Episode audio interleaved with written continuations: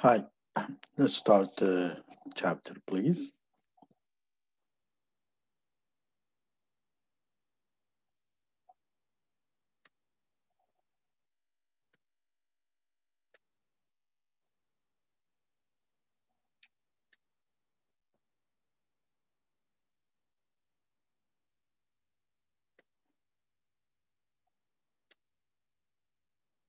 This class, we will talk about chapter 5, is cross-border trade and investment. Some of you guys have done some assignment about NAFTA, and you're aware of the what's international trade and investment. And the reason we're talking about international trade and investment is the fact that they are made of one of the driven forces of international trade and investment and cross-border trade is international companies or international business. So we need to know what's in international trade and international cross-border trade in order to have an understanding, general understanding, what's in what it takes to do an international business. Now, here what we're talking about, we will be talking about mostly about theories, and then we're going to talk about practice later on. The economics arguments surrounding the benefits of benefits and costs of a free trade is a good and service are not abstract academic argument. They are has a practice sense in it. And when we are talking about here, we're talking about the theory, and the practice part of it is the fact that international trade theory has shaped the economics policy of many nations for the past 50 years. And you are fully aware of some countries who used to be way below the poverty line, and now it's much better, like China, like Korea, like you know, Dubai. So these are cities or countries that were way below the poverty line, and now they are very wealthy and rich countries. So it was the driver behind the World Trade Organization and regional trading blocs such as European Union, NAFTA, the North American Free Trade Agreement. An overview of a trade theories is basically one of the god of the economics, Adam Smith theory of absolute advantage. He proposed in 1776, Smith's theory was the first to explain why unrestricted free trade is beneficial to a country. Free trade refers to a situation where a government does not attempt to influence what its citizens can buy and sell between each other or internationally. So there is no taxes, let's assume, or tax on everybody, something that is less restricted. There is no restriction at all. That's when the free trade happening. Now, an overview of a trade theory building on a Smith work are additional theory. So what we're doing here, we bring in the Smith theory and we build the international edition work on it. And it's one is a theory of competitive advantage, also done by David Ricardo. So he took a Smith theory and built a trade theory.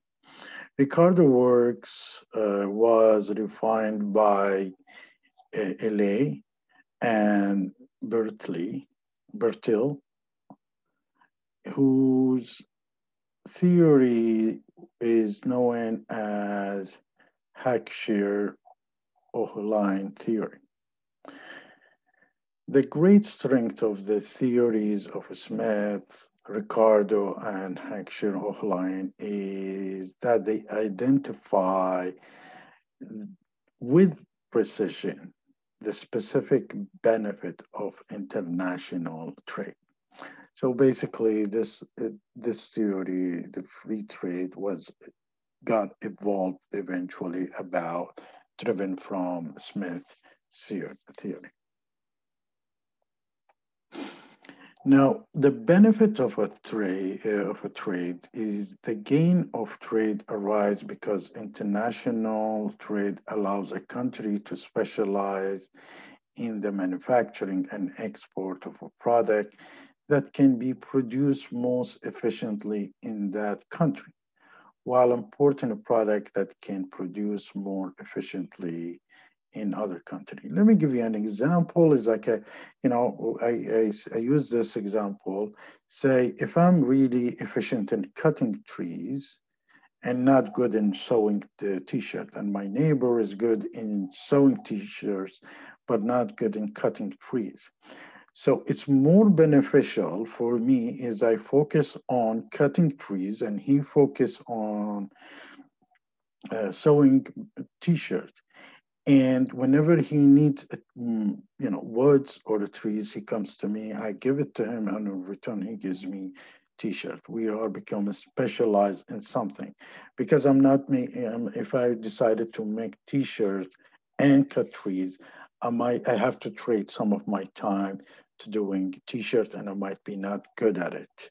So it might take me some longer time than my neighbor does. And this is also applicable in general in between countries. The benefit of a trade, according to this theories of Smith, Ricardo, and Heckscher-Ohlin, show why it is beneficial for a country to engage in international trade, even for a product it is able to produce it itself. If you're able as a country produce it, but you're not efficient, you're not cost effective, you're better to get it from somewhere else, and you focus on things that you are efficient. Now, there is some exceptions, but mostly it's this applicable, and the exception we will be talking about it in chapter 6, the next chapter. But in general, many Canadians believe that to help save Canadian jobs from foreign competition, Canadian consumers should buy a product produced in Canada by Canadian companies whenever possible. Now, the theory of Smith, Ricardo, and Heckscher-Ohlin tells us that the country may gain if it is citizen buy certain product from other nations that could be produced at home. The gain arises because international trade allows a country to specialize in the manufacture and export of product that can be produced most efficiently in that country, while importing product that can be produced more efficiently in other country. Let me give you a very extreme example so you understand what they are trying to say here. If you look at the Saudi Arabia, it's a desert city. Desert country, has full of oil. And if you look at the Canada, has oil, but it's lots of trees there. So it's very beneficial for the both that Saudi Arabia export oil because extracting oil from the land, from the ground costs around $5. In extracting oil from the ground of Canada costs around $35. So more efficient that Saudi Arabia take oil out of their ground and export it partially to Canada than Canadian export their own oil, for example. On the other hand, because Saudi Arabia is a desert and it would be very costly for them to grow trees because they need good waters and good land and good soil. So it's easier for Canada to export trees and wood products to Saudi Arabia than Saudi Arabia growing that, even in the case of wheat also. it's easier for Canada to grow wheat and export it to Saudis than the Saudis are growing on their desert land, which is, they might need so much soil and water to do that. So these are the benefits of the trade. So while importing product that can be produced more efficiently in other countries. Now the pattern of international trade, the theory of Smith, Ricardo, and Heckscher-Ohlin also help us to explain the pattern of international trade that we observe in the world economy. Some aspects of the pattern are easy to understand, like Saudis and Saudi Arabia and Canada exporting and importing oil and wood. So some aspect of the pattern are easy to understand. The climate and the natural resources endowment explain why, for example, Ghana export coca, Brazil export coffee, Saudi Arabia export oil, and China export ginsengs. And India export services, for example, and spices. The pattern, some aspects of the pattern are difficult to understand. Leading to the new trade theory. So when we are not understanding, and was extreme examples of between Canada and Saudi Arabia, we can understand it really well. But we need to also understand why such a trade happening in NAFTA between USA and Canada, where they're similar to each other. And here where you develop the leading new trade theory. The new trade theory stress that in some cases, countries specialize in the production and export of particular products, not because of underlying differences in factor endowments, but because in certain industries, the world market can support only a limited number of firms. So let's say, in certain industries, the world support limited number of firms. So in case of oil, why mostly comes from OPEC, yet the other countries might have oil. And the reason, there is certain level of oil consumption that it's needed in the world. And if it increased more than that because of more firms producing, more countries is producing, that not only the price of oil goes way down, the storage of oil, excess of oil, will be very costly. So they only support certain level or certain countries to produce oil in the world. And mostly, you notice, is OPEC and Russia, that they are really exporters of oil to the world. And in America, you got Venezuela. So here's where mercantilism is an economic philosophy advocating that countries should be simultaneously encourage export and discourage import. But the problem with that, you cannot just blindly encourage export and import and discourage import, because the flaw with this was because it's viewed as a zero-sum game. In other words, they look at it saying, when you're exporting, there is an income. And when you're exporting, there is an expense or payments. So income minus payment is what your purchase power or your wealth. And they're assuming that everything equal with the zeros. But the issues here, to export that product in some country costs you $1 and in some country costs you $50. And you need to take that into consideration, which is mercantilism does not take that into consideration. So there is what you call absolute advantage. A country has an absolute advantage in the production of product when it is more efficient than any other country to produce it. Just like what we talked about in Saudi Arabia versus Canada. And here, an example you looked at as used in the text to explain why Korea would produce rice and Ghana would produce coca. And the reason, because Korea are much efficient, their land is more good and well fit for rice. On the other hand, Ghana is more fit for producing coca, and they can trade that with each other.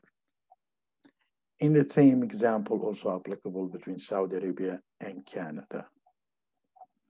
Here, I'm not going to talk about the process and the numbers, but as I said, and I brought earlier example of, to make it simple, the t-shirt and cutting the trees. If I'm good in cutting trees and I can cut 10 trees a day, and if I decide to make my own t-shirt, which is gonna take me sometimes to make my own t-shirt, so I have to stop cutting 3 trees for 1 t-shirt.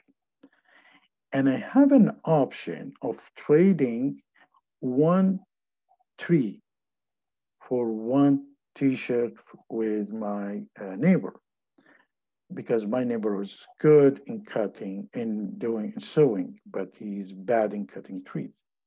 So I'd rather to cut 10 trees and trade 1 tree to my neighbor and get a t-shirt. So I end up with 9 trees and 1 t-shirt. But if I decide to cut trees and make a t-shirt, so by if I make 1 t-shirt, I end up making only cutting 7 trees and 1 t-shirt.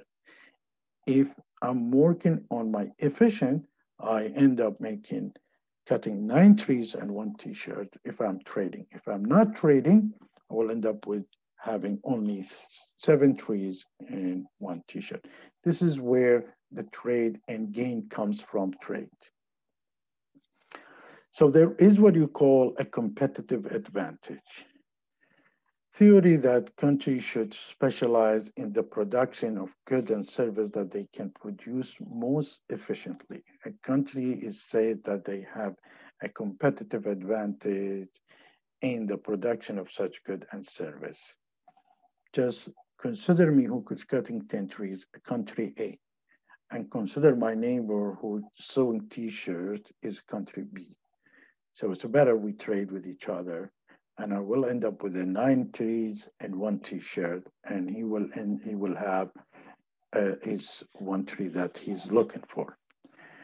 So it's also used to explain the Ghana, why it's competitive, more efficient to produce coca and then make rice and coca, leave the rice to Korea and produce coca and then trade, and they will be bottom line, they have more income or wealth.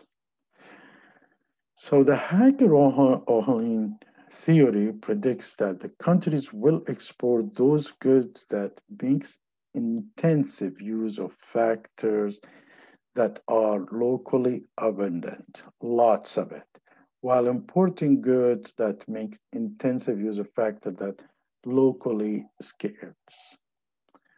Like Ricardo theory and Heckscher-Ohlin theory argue that the free trade is beneficial.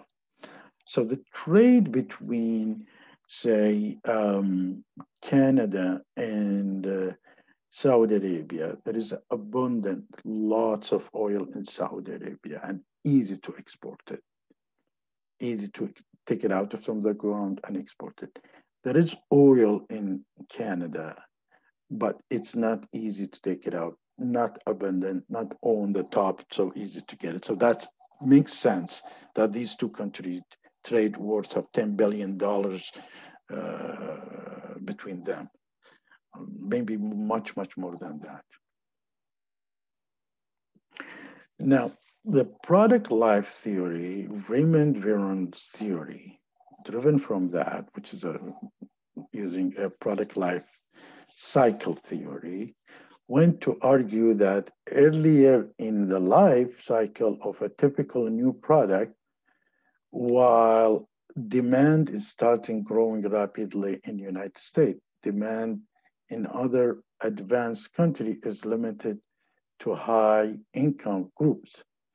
Veron's argument that most of new products are developed and introduced in the United States seems ethnocentric. He's saying when the income of a country is becoming higher and higher, there is certain demand get triggers. And according to that demand, people start buying. For example, if you look at the China, once their income now is growing, so suddenly there is a demand for better mobile and for better cars. They have a demand for cars now. In the early days, because they were under the poverty, lots of under poverty line, they couldn't afford buying cars. So China stopped producing car because there is a demand for it. But on other hand, you see their cars is very economic and small. They're not interested to making big cars like USA.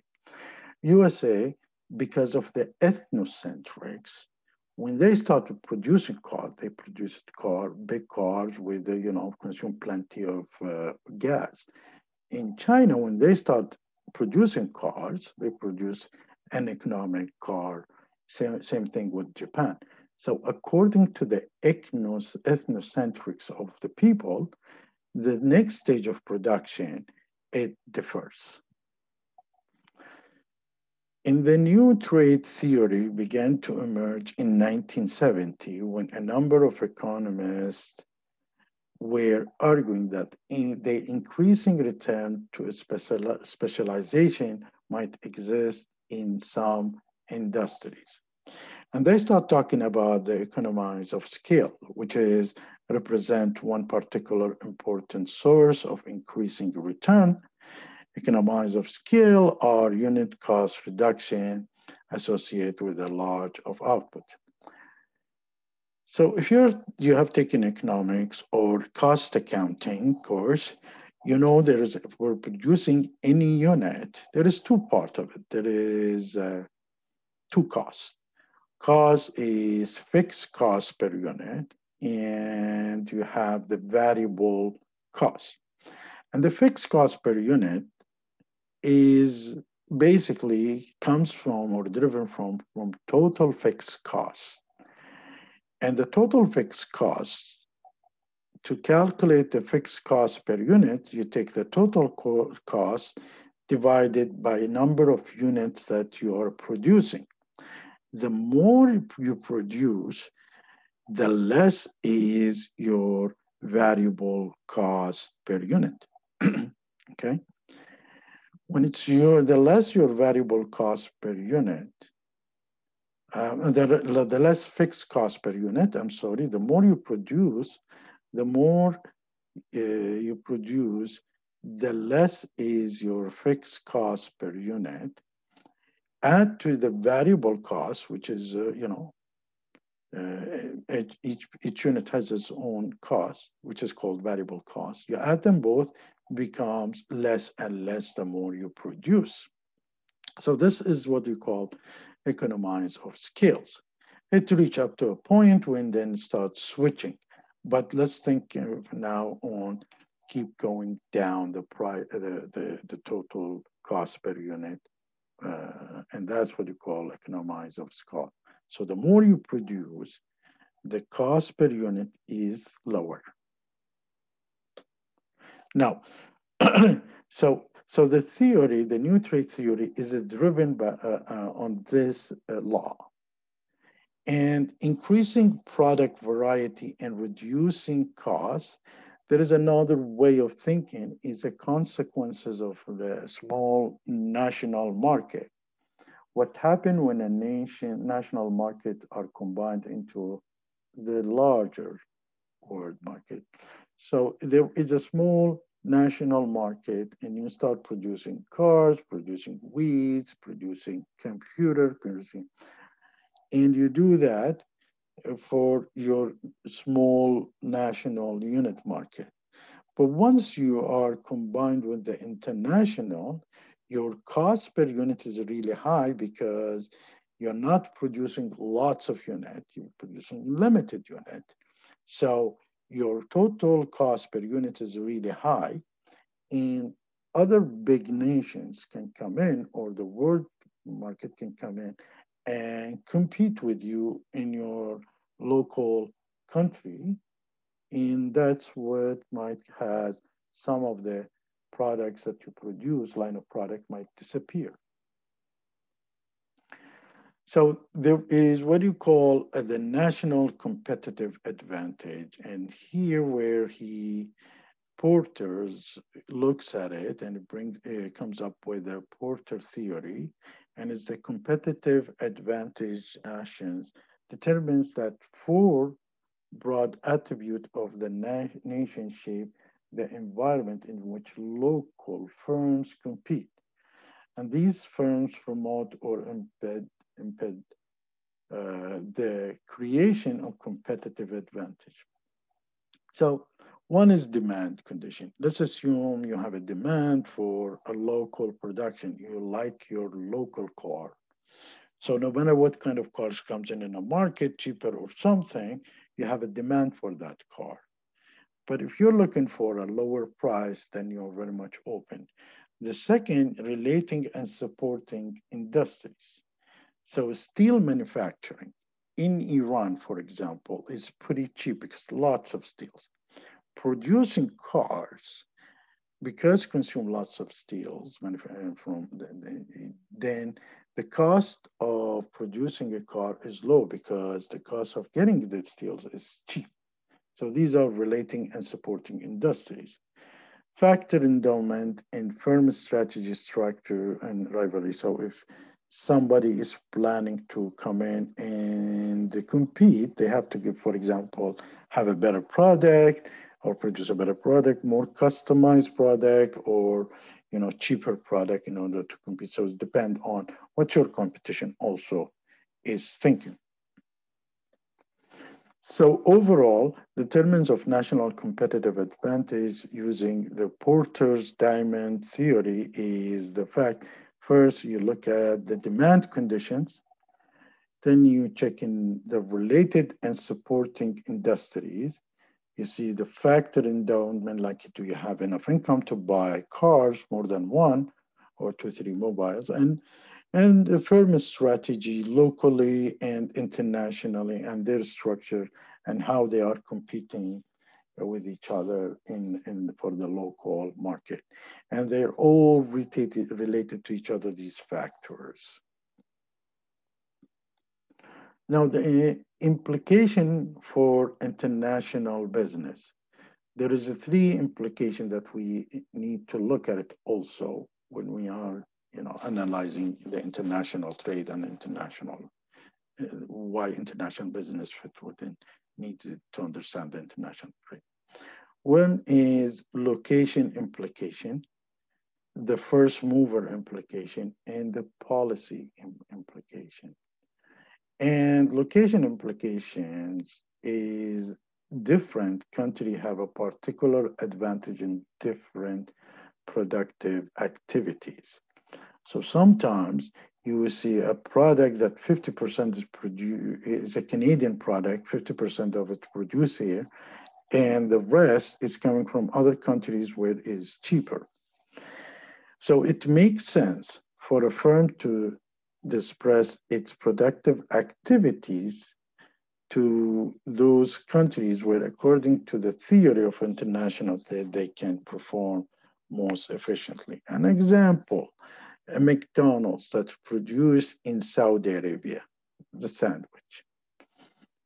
Well, the meat itself comes from Spain. The lettuce comes from, I believe, Italy. The wheat of the bread is from Saudi Arabia. And the mustard and the spice that puts in the Big Mac, it comes from USA. The reason, they have a better product there or a cheaper product, so they bring it to all together to give somebody in Saudi Arabia a Big Mac. So there is efficiencies performed there. Now, first mover implication, firms that establish a first mover advantage with regard to the production of a particular new product may subsequently dominate the global trade in that product. It pays to invest substantially resources in trying to build a first mover or early mover advantage, even if that means several years of substantial loss before the new venture becomes profitable. In chapter 6, we'll talk about it in detail, but here what we're gonna say, we're gonna to explain it for you why first mover is important. I will, bring a personal situation. After, a new era of Iraq started, they are technology hungry country they were. So they established two telco companies. When they established the two telco companies, I and my company, which is was working for, we were the first mover to provide telco core solution for two major operators in Iraq.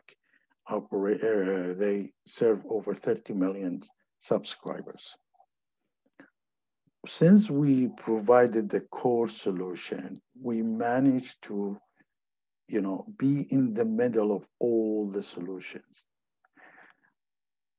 When we went there, we were implementing core solution application. We suggested using Nokia or Ericsson's as switches.